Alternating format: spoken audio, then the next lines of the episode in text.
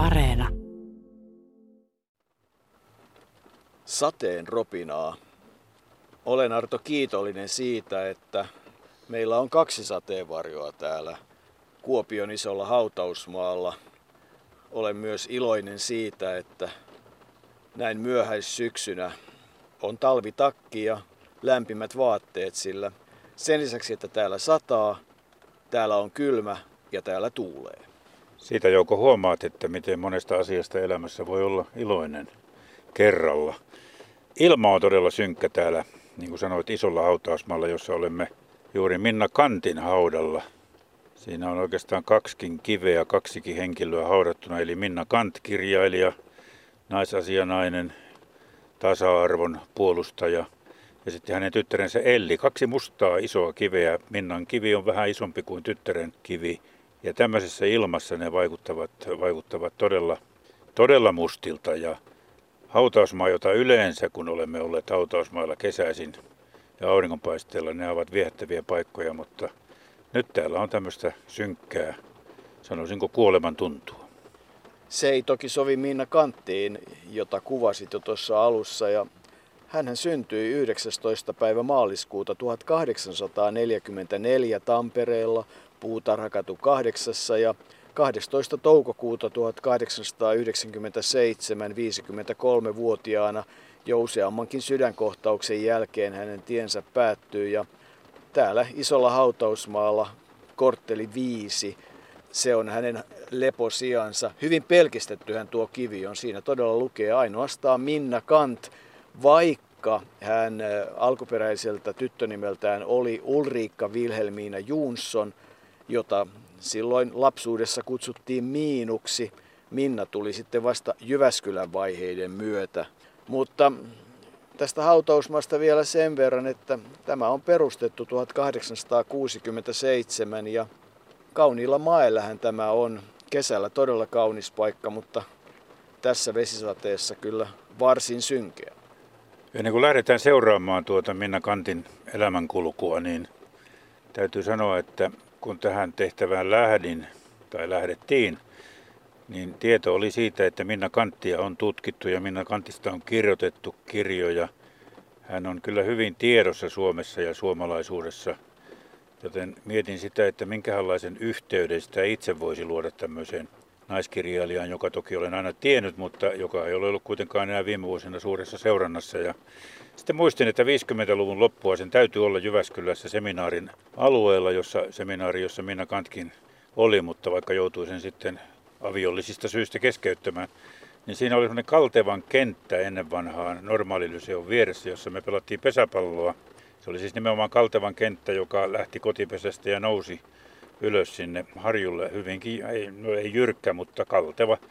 Ja siinä yksi kesä pidettiin kesäteatteria. Olin ilmeisesti siellä jossain pikkuhommissa pikkupoikana ja tuossa kesäteatterissa esitettiin nimenomaan Minna Kantin näytelmä Anna-Liisa, joka on traaginen näytelmä, kertoo nuoresta vaaleatukkaisesta tytöstä, joka on salannut pitkään murhattuaan lapsensa ja miettii, miten siitä pääsisi sitten tuosta tunteesta eroon ja lopulta sitten hän tunnustamalla tekonsa ikään kuin sovittaa sen.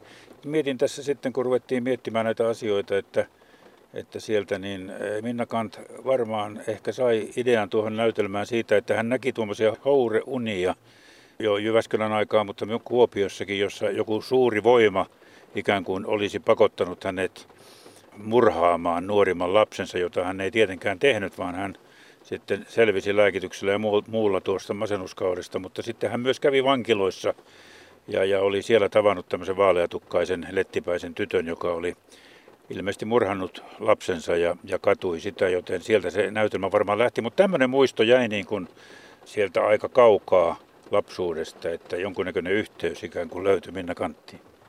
Anna-Liisa on vuodelta 1897 ja se on niitä viimeisiä näytelmiä. Kaikkiaan kymmenen näytelmää Minna Kant teki. Ensimmäinen oli Murtovarkaus vuonna 1883 ja se palkittiin jo silloin suomalaisen kirjallisuuden seuran palkinnolla, mutta kyllähän Minna Kantin lapsuus ja syntymä todella se liittyy siihen Tampereeseen ja ne ensimmäiset yhdeksän vuotta, ne ovat olleet tietysti tärkeitä ja kyllähän se Finlaysonin puuvilla tehdas oli se asia, joka tarjosi Junsonin perheelle sitten loppujen lopuksi aika hyvän elintason. Ja Minnakin jo ihan pikkutytöstä lähtien pääsi kouluun, eli tehtaan kouluun. Finlaysonin työntekijöistä määrä kasvoi kaiken aikaa Tampereella, pidettiin hyvää huolta.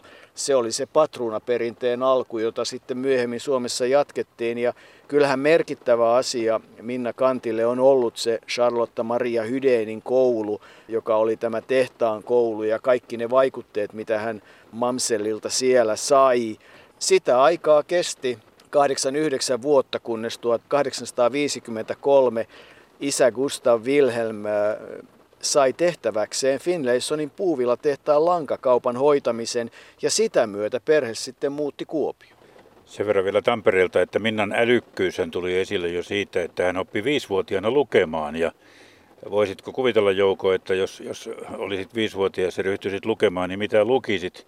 Et ehkä samoja asioita kuin Minna. Minna luki ääneen Suometarta, maamiehen ystävää, kristillistä huvituslehteä ja hengellisiä sanomia, joten siitä se sitten lähti tuo kasvu hänen osaltaan. Hänen äitinsä Ulriikka oli, oli tuollainen uskovainen, hyvinkin uskovainen – ja, mutta tuota, sitten sanotaan, että oli kova taloudenpitäjä, eli itse asiassa nuuka, ja sieltä varmaan Minna sitten sai oppia silloin, kun hän rupesi myöhemmin Kuopiossa kauppiaksi. Äiti sanoi aina, että mies syö, mies saa ja miehelle Jumala antaa, mikä todisti, että äiti oli enemmänkin vielä siinä vaiheessa alamainen miehelle, joka oli Minnalle tietysti kauhistus, kun hän kasvoi.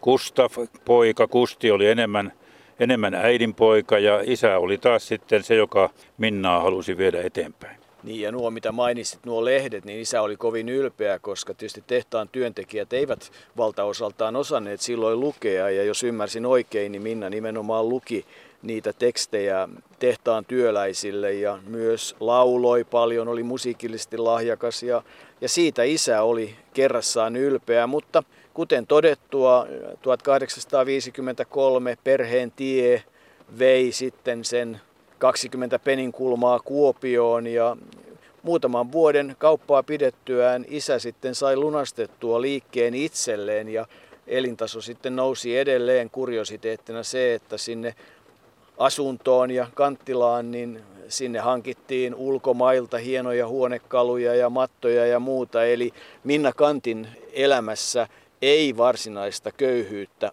varsinaista köyhyyttä ole koskaan esiintynyt. Ei Tampereellakin sanottiin, että he asuivat köyhällistön kaupunginosassa, mutta kuitenkin oli tuommoinen keskiluokkainen perhe. Se, se mikä minua nauratti oli, että kun he lähtivät sinne Kuopioon, niin, niin olivat todenneet, että muutetaan Korpi kaupunkiin – Kuitenkin Tampereella siihen aikaan oli 3000 asukasta ja Kuopiossa melkein 3000 asukasta, joten ei se paljon se miljö siinä mielessä muuttanut. Siellä Jonssonin, Pumpuli Jonsson, niin kuin isää kutsuttiin, kauppa menestyi, niin siellä Minna jo pienestä pitäen seisoi lankarullan päällä ja palveli asiakkaita. Hän oli hyvin aktiivinen. Kyllä, ja kolmeakin koulua ehti käydä, eli hänen koulutuksensa. Hän todella ehti käydä kouluja. Kävi Kuopiossa kahta valmistavaa koulua ja Elisa Heintsien pikkulasten koulua ja sitten ruotsinkielistä Suldaanin sisarusten koulua ja sitten vielä valmistavaa koulua ja ruotsinkielistä tyttökoulua kolmisen vuotta ja, ja sieltä tulee sitten se mainio lause, että Minna Kante ei todellakaan ollut käsitöiden ystävä, mutta siinä vaiheessa Frouesväen koulussa erityisesti oltiin kai sitä mieltä, että käsityöt ja sen tyyppinen sivistys kuuluvat naisille, ei niinkään se kovan tiedon oppiminen, mutta oli miten oli, aika kului ja, ja Minna Kantin nuoruusvuodet, hän muisteli niitä lämmöllä. Kuitenkin sitten tullaan siihen aikaan, jolloin Minna haluaa opiskella. Isä oli tietysti sitä mieltä, että, että naimisiin meneminen oli se ainoa asia, joka naiselle on tärkeää ja hän etsi erilaisia sulhaskandidaatteja ja Minna kyllä sitten, tai oikeastaan siinä vaiheessa vielä Miinu tai Ulriikka, koska Minna hänestä tuli vasta Jyväskylässä, oli sitä mieltä, että ne eivät kelpaa ja hän halusi ja pääsi ensimmäisten naisopiskelijoiden joukossa juuri perustettuun Jyväskylän seminaariin, jossa Edda Soldaan oli muun muassa yksi opettajista ja kovan työn jälkeen sitten perhe siihen taipui. Miina niin kuin poikkesi siitä yleisestä ystäväpiiristä, mikä hänellä oli siellä. Sen ajan tytöt yleensä menivät naimisiin hyvinkin nuorena, mutta Minna halusi lähteä Jyväskylään opettelemaan, opiskelemaan opettajaksi. Hänellä oli jo nuoresta niin kuin halu opettaa muita naisia, muita, ennen kaikkea naisia monissa asioissa. Hän tajusi sen, että naisten koulutus Suomessa ei ole olemassa tai sitä ei ole olemassa ja hän oli aivan ensimmäisiä Jyväskylän seminaariopiskelijoita silloin, kun meni sinne. Otettiin 16 naista ja 33 miestä vuonna 1964, kun hän siellä aloitti.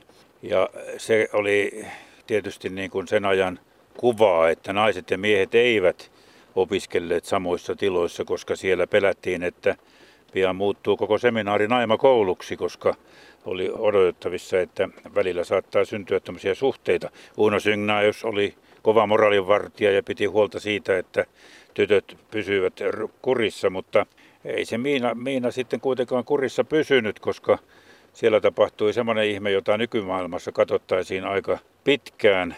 Eli hänen luonnontieteen opettajansa ryhtyi sitten kosiskelemaan Miinaa. Kosiskeli kerran, kosiskeli toisen ja jonkun tiedon mukaan kolmannen ennen kuin Minna sitten suostui kosintaan. Sen verran vielä, että tuossa seminaarissa, kun katsoin mitä siellä opiskeltiin, niin uskontoa, sielunoppia, kasvatusoppia, suomen ja ruotsin kieltä, historiaa, maantiedettä, matematiikkaa, luonnontiedettä, taideaineita, vapaata piirustusta ja kartan piirtämistä. Tunti päivässä oli voimistelua ja toinen tunti kävelyä ja se tapa kyllä sitten Minnalle jäi. Hän, hänelle se liike oli pyylevyydestä huolimatta yllättävän tärkeää. Hän käveli päivittäin ja käveli pitkiä lenkkiä puijolle ja käytti joka kirkkoa hyväkseen. Niin, sitten Kuopioon muutettua, mutta nauratti tuo, tuo, että tunti voimistelua, niin se on vähän niin kuin tämä suomalaiset iltamat, jossa on ensi ohjelmaa ja sitten päälle tunti tanssia, eli kaikki oli hyvinkin määrättyä. Mutta tuo kosinta sitten lopulta onnistui, eli Johan Ferdinand Kant hän kävi Kuopiossa jo 1863 Kosimassa Minnaa tai 64 Kosimassa Minnaa eikä isällä varmaan ollut mitään sitä vastaan, että Minna olisi mennyt naimisiin, mutta Minna ei suostunut ja niinpä tuo Ferdinand lähti sitten Saksaan opiskelemaan vuonna 1964, eikä Minna palannut siinä vaiheessa Jyväskylään. Hän ikään kuin kartteli sitten tuota mahdollisuutta joutua tai päästä naimisiin miten hyvänsä. Oli vuoden pois, palasi vasta keväällä 1865 seminaariin, jossa Ferdinand sitten, Johan Ferdinand antoi hänelle muistiinpanoja niistä, mitä oli esimerkiksi kemiassa ja muussa jäänyt jälkeen. Ja samalla hän kuitenkin kosi kaiken aikaa ja loppujen lopuksi kihlat sitten julkaistiin huhtikuussa ja syyskuussa. He menivät naimisiin ja Minnan piti erota seminaarista, siellä ei naimisissa oleva nainen voinut olla ja sitten alkoikin jo kohta tulla lapsia. Kyllä, ja niitä tuli tasaisin väliajoin. Anni 66, Elli 68, Hanna 70, Maiju 72, Jussi 74, sitten Pekka 79 ja Lyyli 1880. Ja Lyyli eli tietysti lapsista myös pisimpään. Hän menehtyi vasta 1969 ja ehkä tässä vaiheessa voidaan loikata jonkun verran eteenpäin ja kuulla, mitä Lyyli äidistään pohtii. Hän aamusella aloitti jo Ani varhain tavallisesti jo vuoteessa kirjoittelemaan. Hänellä oli aina, aina vuoteen vieressä tuoli ja siinä oli kynä ja, ja, ja paperia ja muistaakseni kynttilä, kun siihen aikaan ei ollut vielä sähkövaloja. Ja, ja sitten hän ylösnostuankin vielä jatkoi sitä kirjoitteluansa aina aamiaiselle asti. Ja sen jälkeen hän sitten muistaakseni jatko ehkä, jos oli vähemmän työtä, niin jatko kirjoittelua vielä jonkun aikaan ja, ja sitten, sitten hoiteli liikeasioita, mitä, missä sitten oli aika paljon työtä ja mielellään hän kävi vähän kävelemässäkin silloin, se oli hänelle melkein niin kuin elinehto. Ja iltasella oli sitten useimmiten vieraita. Mutta hän olisi ilmoittanutkin, että aamupäivä on aina työaika, että silloin hän ei mielellään ottanut vieraita vastaan, mutta sattuihan poikkeustapauksia siinäkin. Iltasella oli sitten aika paljon vieraita ja hän oli hyvin mie- mielissään siitä, että hän sai keskustella ja pohtia asioita saman, samanhenkisten henki, ihmisten kanssa. Hänellä oli, oli ainakin kolme apulaista tätä kangaspuolta hoitamassa ja, ja sitten oli tätä siirtomaatavarakauppaa. Siinä oli joku yksi tai kaksi apulaista. Ja sitten oli kodissa oli pari palvelijaa, jotka niin kauan kuin minun mummoni eli, niin hän valvoi sitä keittiöpuolta.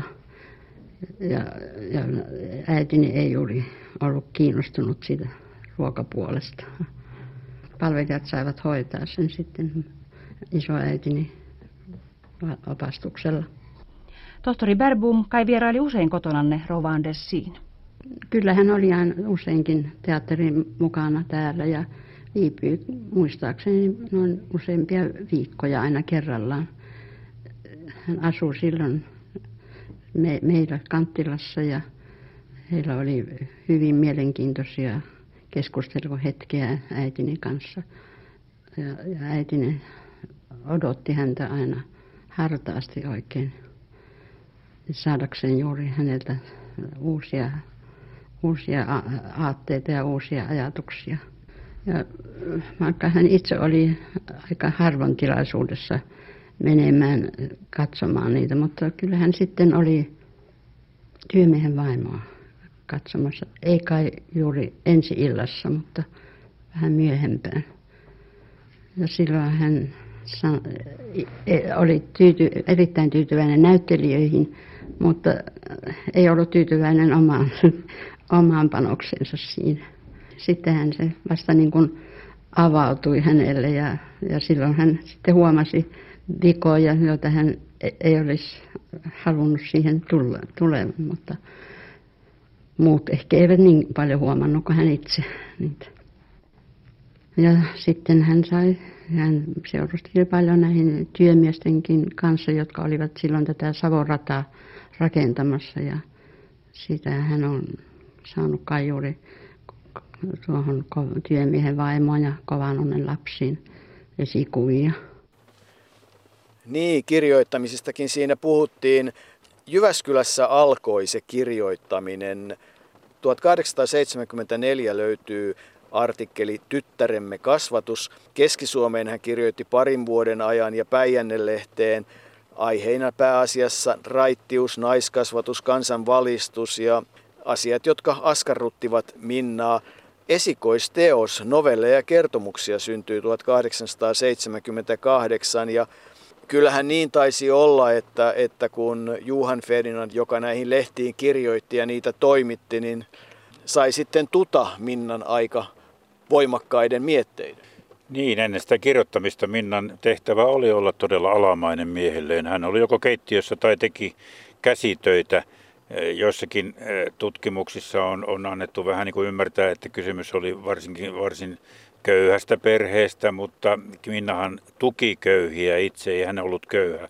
Heillä oli kaksi palvelijaa, he rakennuttivat sinne komian talon. Ja Minna Kantin katuhan Jyväskylässä on vieläkin, menee siitä Lounaispuiston vierestä, lähtee seminaarin kadulta ja päättyy Hannikaisen katuun. Ja patsaskin Minnasta Jyväskylässä löytyy, joten se Jyväskylän aika oli hyvinkin tärkeää. Hän sitten näissä kirjoituksissaan arvosteli myös kirkkoa ulkokohtaisista asioista ja hänestä, häntä, ruvettiin pitämään jumalattomana ihmisenä Jyväskylässä osittain. Maine taas tahtoi mennä siitä, kun hän kunniallisena naisena yksin käveli, kävi köyhiä joukossa ja käveli yleensä kaupungilla, mikä ei siihen aikaan ollut tapana, joten aina missä Minna on ollut, on aiheuttanut sekä hyvää että ristiriitoja sitten sillä käytöksellä. Niin ja kyllähän nämä raittiusaiheiset kirjoitukset eh, siinä mielessä osuivat väärään paikkaan, että, että kun eh, lehdenomistaja oli myös merkittävä viinanpolttaja, niin siinä oli tiettyjä ristiriitoja ja jostain artikkelista tai jutusta luin, että, että myös kirkko ja papit suhtautuivat kielteisesti, että eihän se, että viinaa on tarjolla, niin tee ihmisestä juoppoa, vaan että, että tämä on laillinen elinkeino ja, ja niin edelleen. Eli, eli kyllä niin kuin tietyllä lailla semmoinen kaksinaismoralismi oli, on ja tulee aina olemaan osa yhteiskuntaa.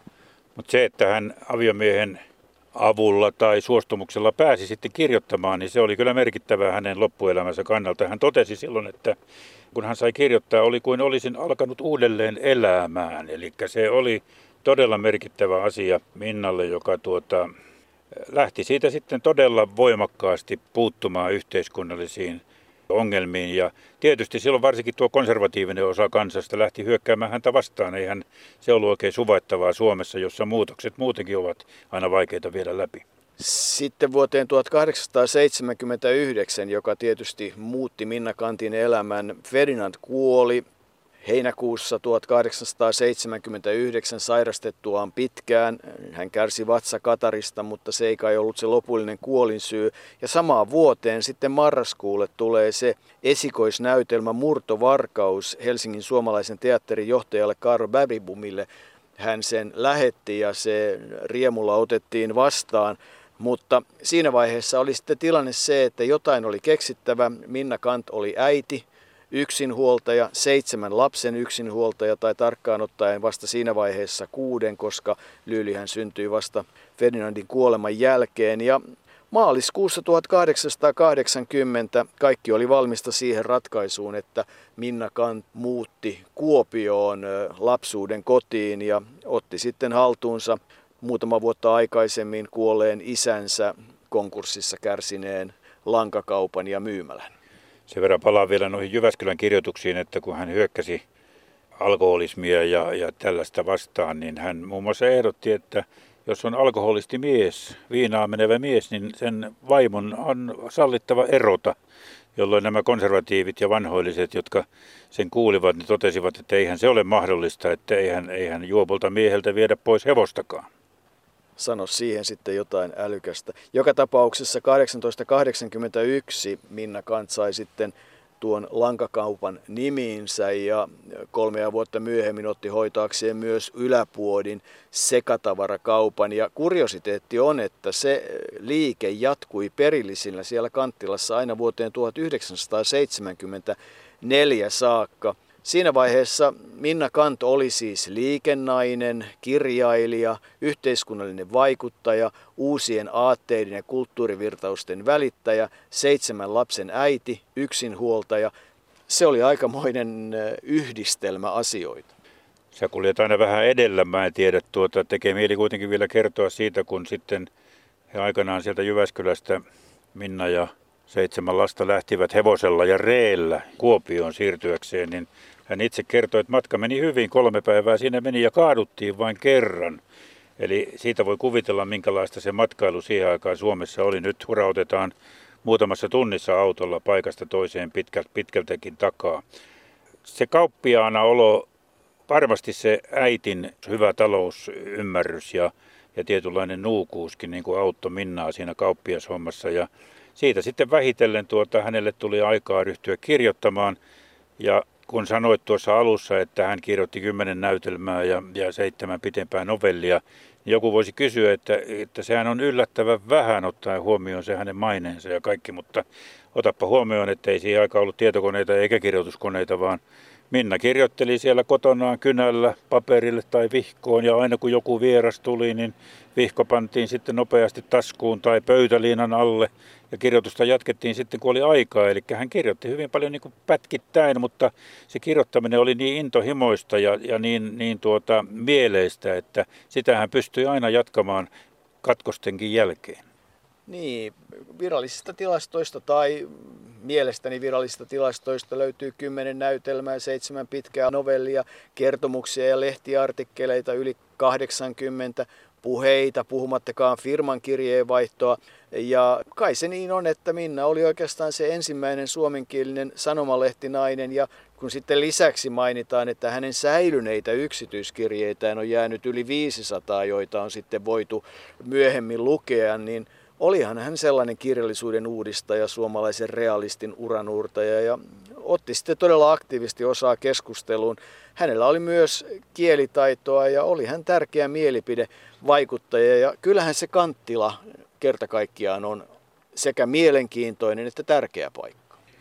Siellä kävi vieraita ja asiakkaita kaupassa ja kun tuota, se kirjoittelu Kuopiossakin johti siihen, että, että osa ihmisistä ärsyyntyi, sivistyneistöä varsinkin hänen kannanottonsa ja ja muut kuopialaiset olivat hyvin hämmentyneitä siitä, että minkälainen ihminen tänne meille on muuttunut. Ja, ja se ehkä johti siihen, kun sanottiin, että kauppa menestyi, että asiakkaita riitti, niin osa asiakkaista varmasti tuli sinne, vaikkei lankaa tai kangasta tarvinnutkaan, vaan piti tulla katsomaan, että minkälaisesta henkilöstä ja paikasta on kysymys. Ja se Kanttila oli, oli ei se ollut niin mukava asuinpaikka kuin Jyväskylän talo, jossa oli vehmas puutarha, mutta siinä oli kuitenkin tilaa ja siinä oli iso piha ja se oli keskeisellä paikalla siinä kirkon vieressä, joten siitä sitten vähitellen muodostui sellainen paikka, jossa kuopiolaiset hyvin mielellään kävivät. Jotkut ihmettelemässä todella, että minkälainen on tämä kanttila emäntä ja jotkut jopa ostamassa sitten tuotteita sekatavaraliikkeen, kun Minna sitten otti veliltään hoitaakseen myös. Sanoit, että oli, mutta sanoisin myös, että on. Ja kyllähän se Minnan salonki, jossa ajan merkittävät kulttuurivaikuttajat vierailevat, ja onhan tämä lista Aho, Beribum, Halonen, Järnefelt, Matti Kurikka, Kauppis Heikki eli Heikki Kauppinen, Erkot, Galeen Kallela, Sibelius, Brufeld, Davasjärna, muun muassa näitä nimiä. Eli, eli Minnan salonki oli sekä majapaikka että kokoontumispaikka ja kyllähän sitä työväen aatetta, naiskysymystä, raittiutta, rauhan asioita, kieltä, kansallispolitiikkaa, darwinismia, spiritismia, lääke- ja sielutiedettä, kirjallisuuden uusia virtauksia, aika korkealentoisia ovat aiheet. Joo, ei siellä urheilutuloksia ilmeisesti paljon vertailtu, vaan puhuttiin ihan muista asioista. Tuo Salonkihan lähti käyntiin oikeastaan vuonna 1882, kun suomalainen teatteri vieraili loppukesästä Kuopiossa ja silloin Karle Beribum – asui kaksi kuukautta, lähes kaksi kuukautta Kanttilan tyttärien kamarissa ja siitä sen salongin katsotaan niin kuin lähteneen käyntiin ja salongin vilkkain kausi oli 84-88 neljän vuoden aikana, jolloin sitten salonki oli tosi, tosi suosittu ja siellä paljon puhuttiin kaikenlaisia. Se mikä mua nauratti tuossa, että kun sinne salonkiin sitten joku halusi, halusi tulla, niin millä tavalla sitten varmistettiin, että onko rouva kotona, niin kuulemma katsottiin ikkunasta, että sieltähän se rouva näkyy istuvan ja hyvin voidaan mennä. Ja siellä tuota kaikki olivat tervetulleita, vaikka luettelitkin tuossa joukon Suomen kuuluisimpia taiteilijoita ja tuntijoita, tiedemiehiä ja kaikkia, jotka kävivät, mutta kuka tahansa oli periaatteessa tervetullut keskustelemaan. Ja, ja kesällähän siellä eniten porukkaa kävi, mutta kun talvellakin oli hiljaisempaa, mutta joskus Minna jopa keskusteli Niuvanniemen sanotaan suoraan hulluja huoneen hoidokkien kanssa, josta löytyi monta älykästä keskustelijaa, muun muassa yksikin tohtori, joka kävi siellä jatkuvasti ja Minnan mielestä hän puhui todella viisaita asioita, vaikka olikin hoidokki Niuvanniemessä. Pakko tähän kohtaan on hiukan listata nimittäin niitä näytelmien nimiä. Niistä varmasti monelle tulee filmien myötä ja näytelmien myötä Murtovarkaus Roinilan talossa, Työmiehen vaivo, Komanonnen lapsia, Papin perhe, Hän on Sysmästä, Sylvi, Spiritistinen istusto, Anna-Liisa ja Kotoa pois. Ja näistä novelleista nyt ennen kaikkea Hanna, Köyhää kansaa, Salakari ja Kauppa Lopo ovat niitä, jotka tulevat kovasti mieleen. Mutta kyllähän Minna Kant kirjoitti myös muilla kuin omalla nimellään, nimittäin häneltä löytyy nimimerkkejä kuten Vilja kaksoisveellä, Teppo, Airut, X, Syrjäinen, Syrjäinen nainen eikä herra ja sitten M.C. Aika modernilta tuokin kuulostaa. Minna Kant oli myös uusiin asioihin ihastunut telefoni. Se numero muuten on 29 ja sen replika on siellä Kanttilassa.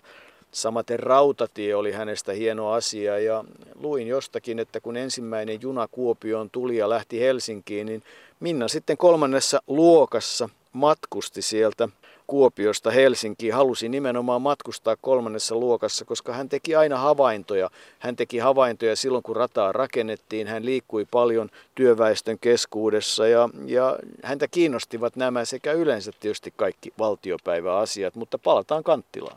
Niin, Kanttilassa ne keskustelut olivat, olivat varmasti hyvin kiivaita. Ei Minna, Minna tuota, niin, eh, kovin paljon lähtenyt sitten omista mielipiteistään poikkeamaan, vaan pyrki tuomaan kantansa selkeästi ja määrätietoisesti esille. Ja se johti tiettyihin välirikkoihin, kuten esimerkiksi Juhani Ahon kirjailijan kanssa. Ahon kanssa välirikko tuli siitä sukupuolin moraalista, joka Aholla oli kieltämättä hyvin erilainen kuin Minna Kantilla. Ja se kesti kolmisen vuotta vuodesta 87 vuoteen 90. Ja niin kuin lähteet sanovat, niin sitten päästiin jonkinlaiseen sovintoon, että ilmeisesti ne välit eivät koskaan kokonaan pala- palautuneet. Ja välit menivät välillä poikki myös Karlo Päribumiin, kun Minna kirjoitti tuon näytelmän Kovan onnen lapsia. Niin kun se esitettiin eh, Helsingissä, niin säätyyhteiskunta sai siitä aivan melkein raivarin ja näin ollen Päripunki päätti, että se ainoastaan ensi ilta, ensi ilta esitettiin ja sen jälkeen sitä ei edes muita näytöksiä siitä siihen aikaan ollut. Joten kyllä se kiivasta, kiivasta se meno oli, mutta ne asiat olivat niin jumissa suomalaisessa yhteiskunnassa, että joku, joka halusi, niin kuin Minna Kant lähteä niitä muuttamaan, niin se vaati kyllä aika määrätietoisen ja kovankin otteen, mitä, mitä tuota uskalsi sanoa. Niin ja Juhani ja Honkai liittyy se, että 12.7.1892 hän teki Minna Kantista Suomen ensimmäisen lehtihaastattelun päivälehteen. Se lienee semmoinen oma anekdoottinsa Minna Kantista, mutta mennään Kanttilan tähän päivään sitä kautta, että toiminnanjohtaja, kulttuuriyrittäjä Anja Lappi pohdiskeli, että mitä Minna Kant tässä ajassa Kuopiossa merkitsee. Minna Kant täällä Kuopiossa merkitsee erityisesti konkreettista paikkaa, Minna Kantin omaa koti- ja liiketilaa, jota täällä Kuopiossa kunnostetaan. Mutta Minna Kant merkitsee erityisesti tulevaisuutta. Minna Kant jätti henkisen perinnön, joka on vapaus. Ja täällä Kanttilassa vaalitaan vapautta. Ja se vapaus on siitä kiinnostava termi, että se vaatii myöskin jonkun alustan. Ja tämä Kanttila on nimenomaan se vapauden vaalimisen alusta. Kanttilalla on historia, mutta Kanttilalla on myös tulevaisuus. Kanttilalla on nimenomaan tulevaisuus. Ja muutoskorjaustyö, mikä Kanttilassa on parhaillaan menossa suunnitteluvaiheessa, niin tähtää siihen, että silloin kun Kuopio täyttää 250 vuotta, niin meillä on lahja valmiina avattavaksi. Ja Kanttilassa on työtiloja, esitystilaa, majoitustiloja ja ennen kaikkea Minna Kantin salonki, johon voi käydä tutustumassa, mitä Minna Kant ja kumppanit aikoinaan saa aikaa, mutta ennen kaikkea se, että mitä tulevaisuudessa saadaan aikaa kulttuurin, taiteen ja tieteen saralla. Mitä Minna Kant sinulle merkitsee? Projektia, kiinnostavaa projektia. Minna Kant merkitsee minulle kyllä hyvin pitkälle sellaista esimerkkiä monipuolisesta henkilöhahmosta, joka uskoisin, että ei koskaan ole toiminut ärsyttääkseen tai, tai, tai jotenkin saadakseen ihmisiä jotenkin niin kuin tunteiden valtaa, vaan ollut henkisesti hyvin vahva tekijä ja nähnyt sensitiivisesti ympäristöä, nähnyt asioita ja taiteilijana kirjoittanut niistä näytelmiä, tehnyt lehtijuttuja ja keskustellut. Ja Minna Kant on varmasti semmoinen, ei niinkään konkreettinen esikuva minulle, mutta ehkä semmoinen myös henkinen tausta, että okei, että tällaisen henkilön niin kuin, ää, asioita niin on erittäin merkityksellistä jatkaa. Minna Kant eli 1800-luvulla, elääkö hän tässä päivässä? Minna Kant ja Minna Kantin ajatukset ja saavutukset niin elää ehdottomasti tässä päivässä ja viittaan just tähän vapaussanaan, että vapaus on jotain sellaista, mitä pitää vaalia, että se ei ole itsestään selvää ja se liittyy sananvapauteen, tasa-arvoon ja, ja hyvinkin niin kuin tärkeisiin asioihin ja sitä tämä Kanttila vaalii ja se on varmasti tässä päivässä. Ja myöskin, ja myöskin Minnan kakkuna. Saa todella nähdä, kun Kuopio juhlii tasavuosia, että, että onko Kanttila sellainen kulttuurikeskus, kun toimitaan. Niin, sinähän sieltä olet tuota 2025 jo varannut yhden huoneen käyttöösi. Voit katsella sinne puistoon ja Snellmanin patsasta ja mitä, mitä siitä kaikkea näkyykään. Vielä siellä Kanttilassa tuota uusia asioita, mitä, mitä tuota varmasti siihen aikaan tai ehkä ne eivät olleet niin uusia asioita siihen aikaan, mutta välillä ne Suomessa ovat olleet ja nyt, nyt on vaikea ymmärtää. Mutta spiritismi oli yksi asia, mitä Minna Kant harrasti usein kyllä tuolla lailla niin kuin pelinä ja hauskuutena, mutta joskus se meni aika vakavaksikin. Hänen tyttäristään Maiju oli, oli se, joka oli hyvä lasin liikuttaja, niin kuin sanotaan. Sitten siellä kävi kyllä Järnfelti ja joskus kävi Kalleen Kallella, joskus Pekka Halonenkin pelaamassa spiritismia, joten se oli aika suosittu harrastus siihen aikaan. Ja ilmeisesti jotkut siitä te ottivat tuota ajatuksia, että mitä, mitä, kaikkea, mitä kaikkea yhteyksiä voidaan henkimaailman kanssakin solmia. Scroovia pelattiin paljon, se oli semmoinen peli, joka pitää, vaatii teräviä aivoja, kuten Minna Kant sanoi, ja se syy oli varmaan se, miksi Arvo Ylppökistä aikanaan pelasi. Scroovi oli suosittu peli, nykyisin sitä ei niinkään paljon pelata, enkä mä tiedä, onko se koskaan ollut kovin suosittu yleisesti laajalti, vaan, vaan se on ollut enemmänkin tuollaisten juuri kulttuuri- ja, ja tämän tyyppisten ihmisten peli. Minna Kant onnistui liiketoimistaan erinomaisen hyvin. Se mahdollisti hänelle sen, että hän sai sitä kirjoitustyötä tehdä, vaikka kirjoittikin paljon öisin ja ei hänellä omaa huonetta ollut siellä olohuoneen särmin takana hän nukkui ja keinutuoli oli tärkeä. Siinä hän istui ja vieraita todella kävi paljon. Ja kun täällä videoissa seistään, niin jostain syystä koko ajan haaveilen siitä, että saisin käteeni lämpimän kahvikupin. Niin, se on yksi asia, mikä, mikä tuota, mitä ei voi sivuttaa, kun puhutaan Minna Kantista. Hän joi tavattoman määrän kahvia päivässä, siis, siis todella paljon. Nykyisinkin suomalaiset juovat kahvia kuppitolkulla, mutta Minna oli siinä kyllä ihan uranuurtaja siinä määrässä. Ja on tietysti ehkä syytäkin miettiä, että oliko siihen aikaan tietoa siitä, että siinä kahvissa kuitenkin on sitä kofeiinia, että oliko hän jossain määrin jopa tämmöinen kofeiini riippuvainen, koska se kahvi oli hänelle niin tärkeää, mutta se oli myös tuommoinen seurustelujuoma, kun Kanttilan salonkiin tultiin, niin kaikille tarjottiin kahvia ja sen kahvikupposen ääressä oli ehkä sitten helpompi puhua, en tiedä, saattaa hyvin olla. Toivottavasti kuitenkin niin Kanttila saadaan uudistettua ja sinne kunnon kahvila.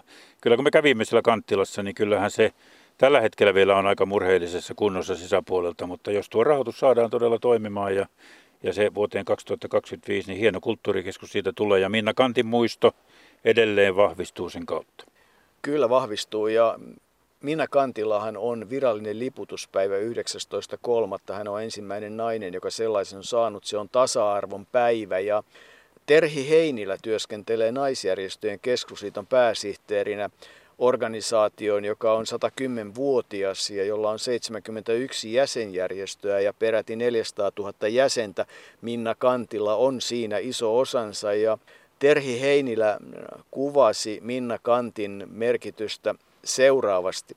On hienoa omalta osaltamme saada kulkea Minna Kantin ja muiden vaikuttajanaistemme jalanjäljissä naisten oikeuksia ja sukupuolten tasa-arvon puolesta sekä jatkaa heidän viitoittamallaan tiellä.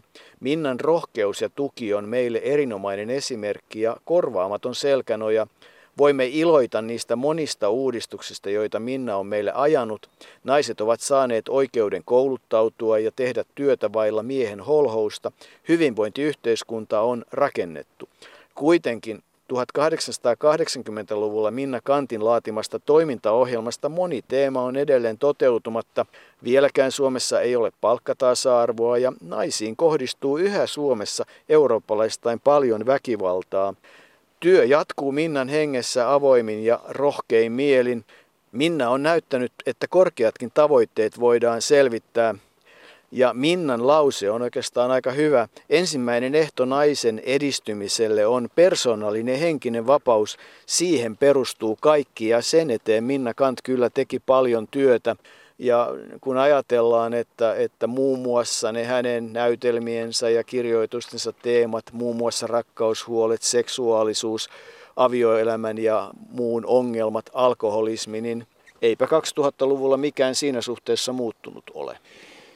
Ei ole. Ne, mitä Minna Kant ajoi, niin ne olivat samoja asioita kuin norjalainen Ibsen ja ruotsalainen Strindberg, Emil Zola – Ranskassa. Ne olivat niitä kirjailijoita, jotka tietysti innostivat ja vaikuttivat myös Minnaan. Kun tuossa aikaisemmin puhuttiin, että ei siellä Kanttilan salongissa varmaan urheilua hirveän paljon puhuttu eikä urheilutuloksia vertailtu, niin eihän Minna Kant ollut mikään liikuntaihminen, mutta siitä huolimatta hän tajusi sen, että liikkua pitää terveyden takia ja hän itse on kertonut, että hän joka toinen päivä käveli ylös puijolle ja voin sanoa, kun sinne on autolla menty, että ei se mikään pikkumatka ole, että Minna Kant, joka oli, oli, oli nuori ja hoikka, hänen patsaansakin Tampereella on nimeltään nuori.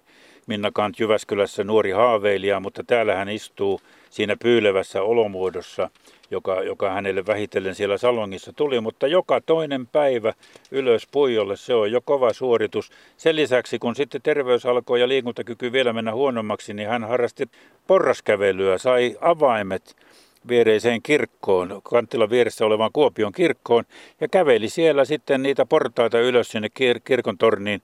Se oli sinänsä, miten nyt sano sen, että koska Minna Kanthan ei arvostanut kirkon opetuksia sellaisena, kun hän niitä kuuli ulkokohtaisena tällaisena opetuksena, mutta uskovainen hän kyllä oli, mutta hän teki eron uskonnon ja kirkon välillä, mutta ne kirkon portaat olivat kuitenkin hänelle sitten siinä viime vaiheessa tärkeät.